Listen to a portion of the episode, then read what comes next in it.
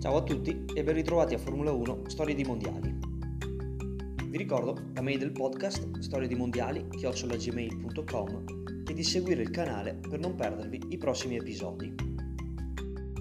Dopo dieci anni di assenza, la Formula 1 torna in Argentina per la gara inaugurale della stagione 1972, precisamente il 23 gennaio. Contendersi il titolo troviamo il team campione in carica Tyrrell e Lotus, che per quest'anno si veste per la prima volta con l'iconica livrea nero-oro dello sponsor John Player Special. Un altro cambio importante è quello che subisce la BRM, andando a prendere i colori bianco-rosso dello sponsor Marlboro.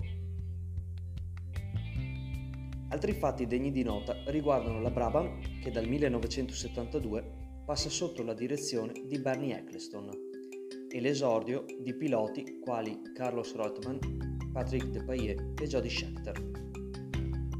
Il titolo piloti sarà un affare tra Jackie Stewart e il brasiliano Emerson Fittipaldi, già prima guida Lotus l'anno precedente. Ferrari ancora non riesce ad eguagliare i progetti delle auto più vincenti andando a cogliere una sola vittoria nel corso della stagione con il belga Jackie X in Germania. Il campionato inizia con la vittoria di Stewart in Argentina, fuori dai punti invece Fittipaldi che trova un secondo posto in Sudafrica e la prima vittoria stagionale in Spagna al terzo appuntamento. Dopo il Gran Premio di Francia vinto da Stewart, esattamente a metà stagione, il brasiliano è primo in classifica con un vantaggio di 13 punti sullo scozzese, 15 su Danny Halm e 18 su Jackie X.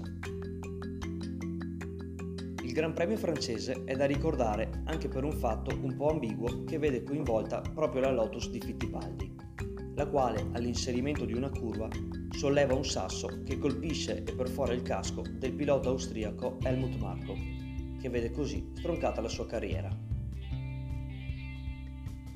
La seconda parte del campionato inizia in Gran Bretagna e questa volta è Fittipaldi a vincere, così come avviene in Austria, dove, quando mancano ormai solo tre Gran Premi al termine della stagione, Fittipaldi si trova a più 25 su Stewart.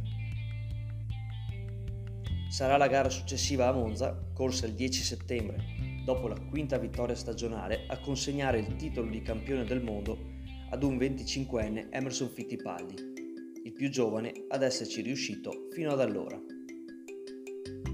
La classifica finale vede il brasiliano a 61 punti contro Stewart fermo a 45 e Alm a 39.